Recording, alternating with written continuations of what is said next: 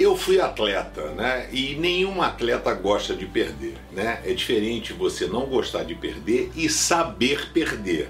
Então eu sempre quis jogar o jogo dentro da realidade, jogar voleibol. Então a bola foi dentro, foi dentro, a bola foi fora, foi fora. Foi mão na rede, foi mão na rede. E não levar de para outro lado, outro jeito. Mas a gente está falando aqui, o professor Pedrão, sobre essa questão das matérias da vida e educação física, né?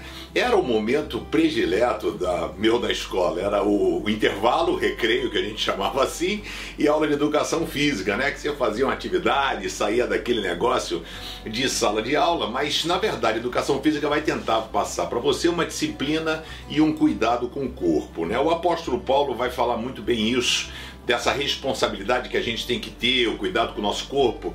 Talvez você esteja pensando que eu vou falar que o corpo é templo do Espírito Santo e tal, mas eu vou um pouquinho mais além.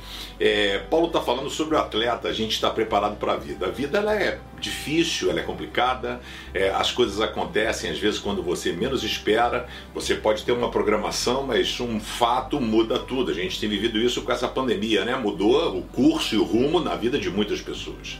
Mas Paulo vai falar em 1 Coríntios 9, 26, por isso eu corro direto para a linha final. Também sou como um lutador de boxe que não perde nenhum golpe. Eu trato meu corpo duramente e o obrigo a ser completamente controlado para que depois de ter chamado outros para entrar na luta, eu mesmo não venha a ser eliminado dela. O cuidado que você tem que ter é de não levar as surras da vida né? de você ser prudente, estar alerta, estar preparado para todas as lutas e adversidades que vão acontecer. O apóstolo Paulo diz: Cara, eu estou focado. E é isso que eu quero deixar para você hoje: foco. Você tem que estar tá olhando, ele fala assim: Eu corro olhando para a linha de chegada. Se você correr olhando para o lado, vai perder. O boxe, se você não treinar e não estiver preparado, você vai acabar sendo nocauteado. Talvez você esteja olhando para o lado, esteja perdendo o melhor de Deus na sua vida. Talvez na luta de boxe você esteja com a guarda baixa, você pode tomar um direto ficar pelo caminho.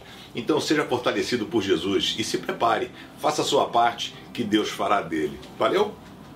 Se inscreve no canal do Pense, dá um joinha aí, aperta o polegar para cima e compartilha aí com seus amigos.